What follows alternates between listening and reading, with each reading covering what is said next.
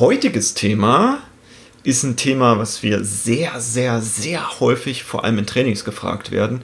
Mit Als ob. was? genau sowas. Wie gehe ich mit Widerständen um?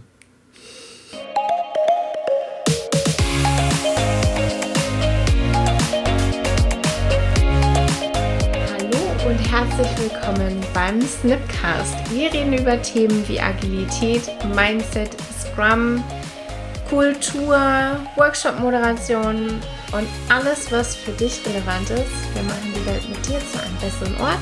Schön, dass du da bist und los geht's.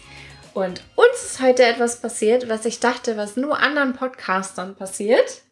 Wir haben eine Podcast-Folge halb aufgenommen, ohne aufgenommen zu haben.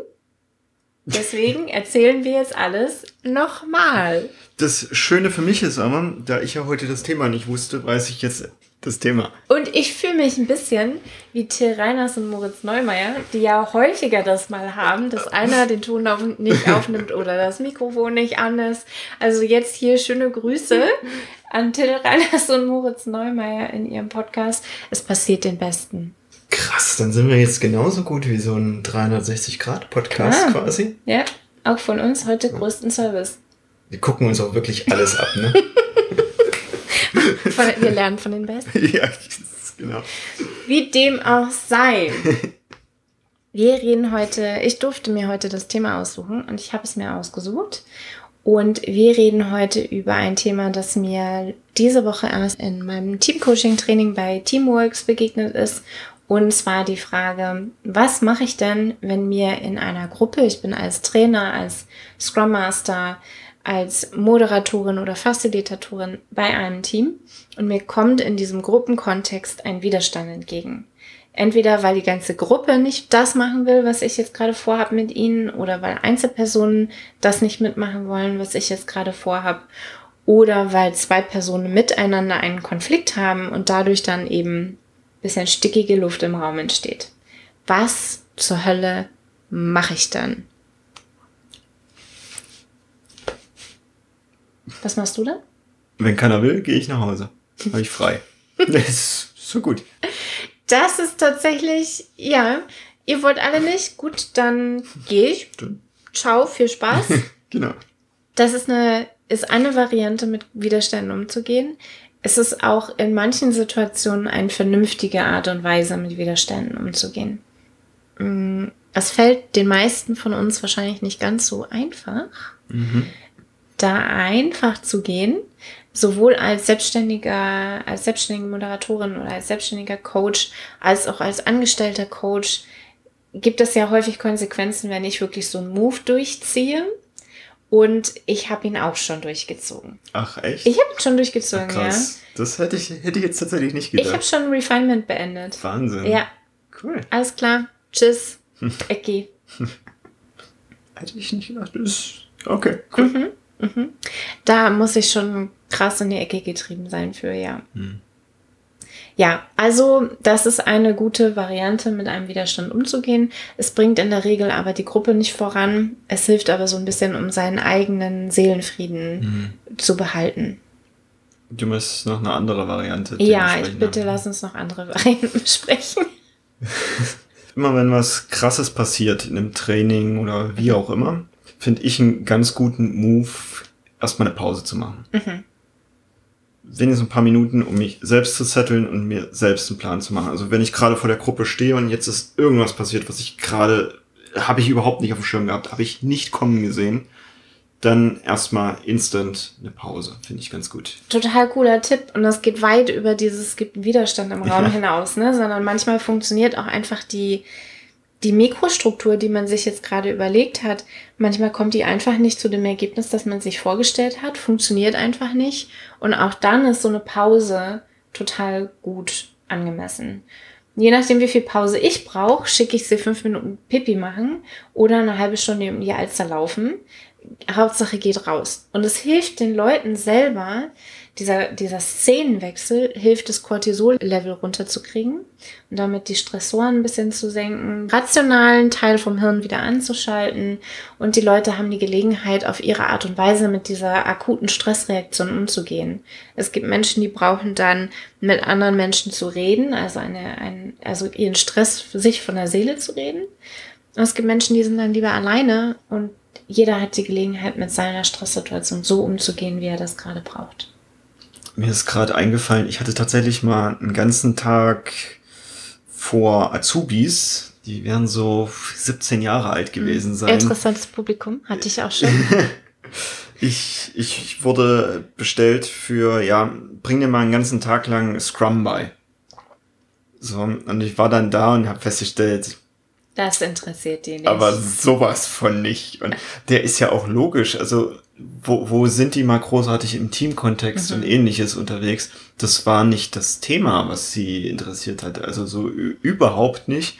Und habe dann da auch erstmal eine Pause gemacht und mit dem Veranstalter darüber gesprochen, mit, hey, warum soll ich hier vor diesem Publikum, also Scrum ist schon mal überhaupt nicht die richtige Methode, also wenn dann vielleicht eher so ein Personal Kanban oder sowas, mhm. wäre für sie ganz cool, um jetzt irgendwie Ausbildung zu koordinieren. Doch was vielleicht noch viel, viel wichtiger wäre, ist, dass wir uns ein bisschen über Persönlichkeitsentwicklung oder ähnliches unterhalten. Mhm. Und da habe ich eben die Pause genutzt, dann mit dem Veranstalter darüber zu reden. Mit ich würde das Thema jetzt einfach noch kurz zu Ende bringen, aber ich würde super abkürzen, damit ein Haken dran ist, okay, ich habe Scrum mit denen gemacht und dann eher die restliche Zeit dafür benutzen mhm. für Themen, wo ich glaube, das hilft ihnen in ihrer aktuellen Lebenssituation mhm. viel, viel mehr weiter. Und diese Form von Flexibilität macht gute Teamcoaches, gute Moderatoren aus, gute Agile Coaches im Endeffekt. Weil der Plan, den ich mir vorher gemacht habe, der war gut bis zu diesem Moment. Und dann darf ich registrieren und feststellen, dass einfach jetzt was anderes angebrachter mhm. wäre, weil ich mich in ein paar Rahmenbedingungen geirrt habe. Also ich stelle vor so einem Workshop Hypothesen auf, was darin passieren soll. Vor einer Retrospektive stelle ich Hypothesen auf, was jetzt sinnvoll wäre. Und manchmal irre ich mich in meinen Hypothesen und darf ich das anpassen. Und das mhm. funktioniert einfach am besten, wenn man ein einen Methodenschatz hat, aus dem man dann auch schöpfen ja. kann. Ne? Genau dafür sind so eine Teamcoaching-Kompaktseminare oder unsere Kompaktseminare bei der Snip Academy, wo es um Teamphasen geht zum Beispiel, super hilfreich. Denn in jeder Teamphase mache ich ein bisschen was anderes. Und wenn ich feststelle, ich überfordere gerade mein Team, dann darf ich nochmal prüfen, was meine Hypothesen waren was sie jetzt gerade brauchen. Und dann suche ich mir eben was anderes aus, aus meinem Methodenschatz, das viel besser vielleicht zu einer Norming-Phase passt, weil sie eben noch nicht im Performing sind oder nur heute einfach nicht in der Performing-Phase sind. Und was genau da so an Schätzen in diesem Teamphasenmodell noch sind, besprechen wir in unserem Teamphasen-Kompakt-Seminar. Und heute kann man sich noch dafür anmelden, denn das ist jetzt diese Woche. Also jetzt wirklich Last Call fürs Teamphasenmodell für jetzt Februar. Mich würde jetzt tatsächlich mal interessieren, wie, wie du die Menschen jetzt, also zum Beispiel in der Retrospektive mhm. kommst. Das ist ja gerade am Anfang, wenn man jetzt noch nicht so viel Kontakt mit Retrospektiven hatte, kriege ich das ja auch häufiger erstmal zu hören mhm. mit, ah, muss das jetzt sein? Wir haben keine Zeit für sowas. Also ich muss hier arbeiten. Mhm. Wir haben so viel zu tun, weil der Prozess vielleicht noch nicht in Ordnung ist, mhm. dass ich lieber äh, arbeiten möchte, statt jetzt meine Zeit mit sowas zu verbringen. Wenn ich den Widerstand schon vorher habe, dann höre ich genau zu, woher dieser Widerstand kommt. Es gibt verschiedene Arten von Widerständen und je nachdem, was für einen Widerstand ich da habe, gehe ich damit anders um. Manchmal sind es Wertekonflikte, ne? also manchmal steckt sowas dahinter, wie sie haben Angst, dass ich ihren Status einschränke, Führungskräfte, mhm. dass diese Retrospektive etwas herausbringen könnte, was ihren eigenen Status einschränkt. Also wenn ich so einen Widerstand vorher schon bekomme, dann hat das häufig was mit Angst zu tun. Und da genau zuzuhören, was ist die Angst dahinter und das Format dann so zu gestalten, dass dieser Angst gerecht wird, dass das Bedürfnis, was da verletzt wird, anerkannt und gesehen wird. Genau, das ist so ein bisschen psychologisches Feingefühl oder, oder Menschenkenntnis dahinter, das zu erkennen und zu bearbeiten. Das mache ich, wenn ich das vorher schon weiß. Mhm. manchmal begegnen einem Widerstände so durch passiv-aggressives Verhalten, mhm. so versteckte Widerstände. Widerstände können übrigens auf drei Arten bearbeitet werden. Sie können geäußert werden, sie können versteckt werden, also unterdrückt werden und sie können bearbeitet werden. Mhm. Dieser Ausdruck ist häufig dieses explosive oder ein passiv-aggressives Trotzkinder. Ich sehe so viele Trotzkinder, die schon über 10 sind. Manchmal sind sie auch über 40 schon und sitzen trotzdem so vor ihren Laptops. Das sind Situationen, in denen ich erstmal dazu auffordere, den Widerstand zu benennen. Ich habe jetzt gerade das Gefühl, dass hier im Raum irgendwas los ist, dass hier irgendeine Form von Widerstand herrscht. Geht euch das auch so?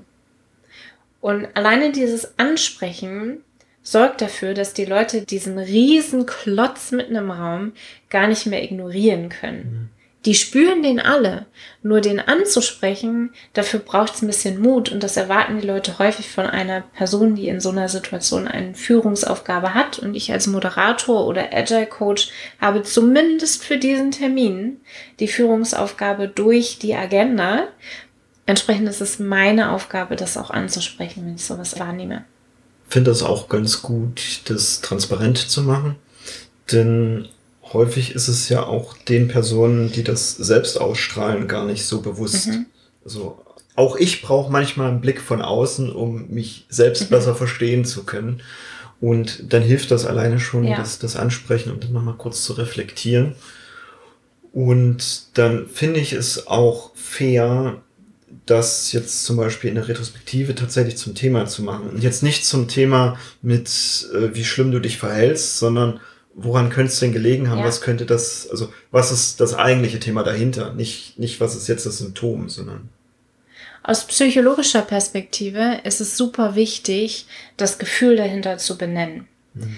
Ich bin gerade ein bisschen orientierungslos, was wir eigentlich machen sollen. Ist für mich ein super Hinweis mit, okay, es ist noch nicht klar, was das Ziel des Ganzen ist oder was der Ablauf des Ganzen ist. Ein ähm, oh, das passiert so schnell in einem Workshop. Oh ja. Das schickt Menschen in Gruppenarbeit. Ich habe mir die Gruppenarbeit ausgedacht. Klar bin ich davon überzeugt, dass ich die gut rübergebracht habe. Und jemanden, der damit noch nie zu tun hatte, habe ich das vielleicht noch gar nicht. Ja. ja.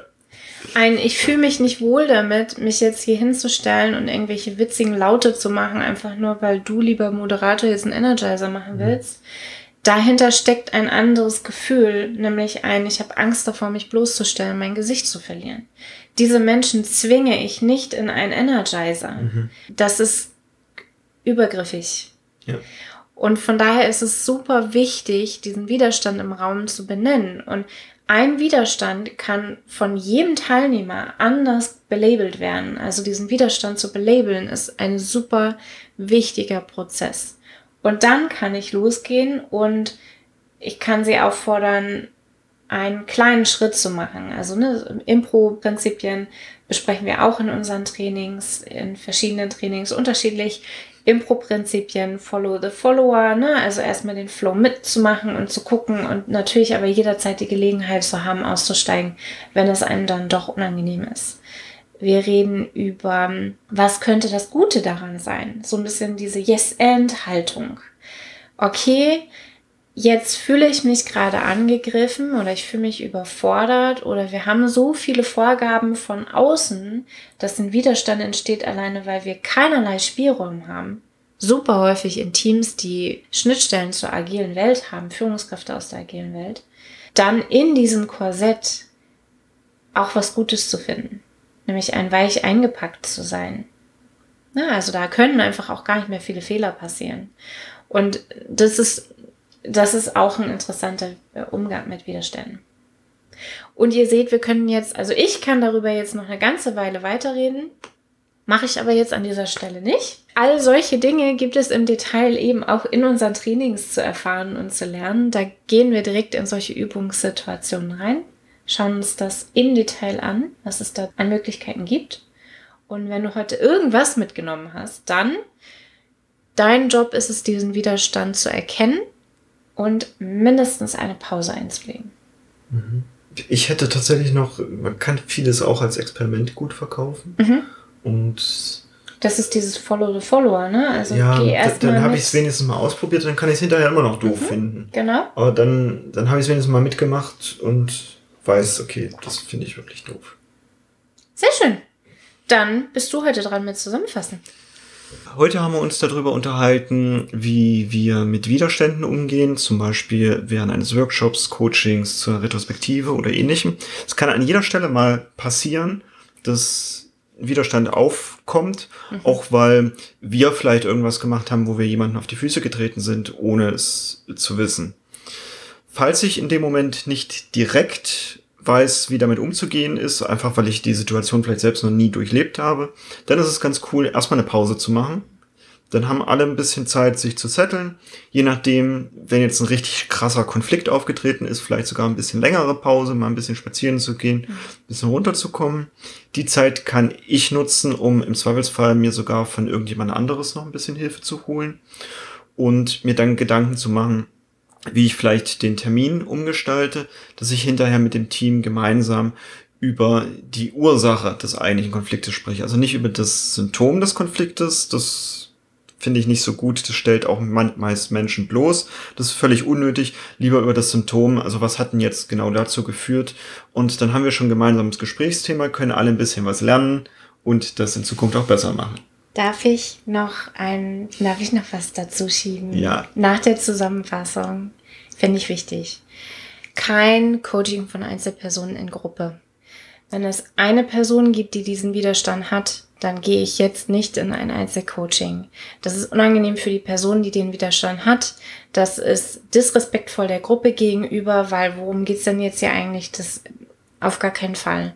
Dann beende ich tatsächlich eher den Termin, nehme dieses Thema in Einzelgespräche entweder in einer Ja. langen Pause, einer Mittagspause oder eben ganz außerhalb des Kontextes. Kein Coaching von Einzelpersonen in Gruppe. Sehr, sehr guter Hinweis. genau, ja, es ist, ist ein gern gemachter Fehler. Ja. Ja, Mit diesem Hinweis möchte ich dich jetzt in die nächste Woche schicken. Ich hoffe, du hast mindestens genauso viel Spaß daran wie wir und ich würde mich freuen, wenn wir uns dann entsprechend nächste Woche wieder hören. Und ich würde mich auch riesig freuen. Mittlerweile kann man uns auf fast allen Plattformen bewerten, wenn du uns einfach mal eine Bewertung da lässt. Ich freue mich immer, wenn da irgendwie noch was auftaucht und ich da vielleicht noch irgendwie was. Ich gucke mir die tatsächlich ab und an mal an und das ist nochmal so ein Glücksgefühl für mich. Cool. Vielen Dank und bis dann. Tschüss. tschüss.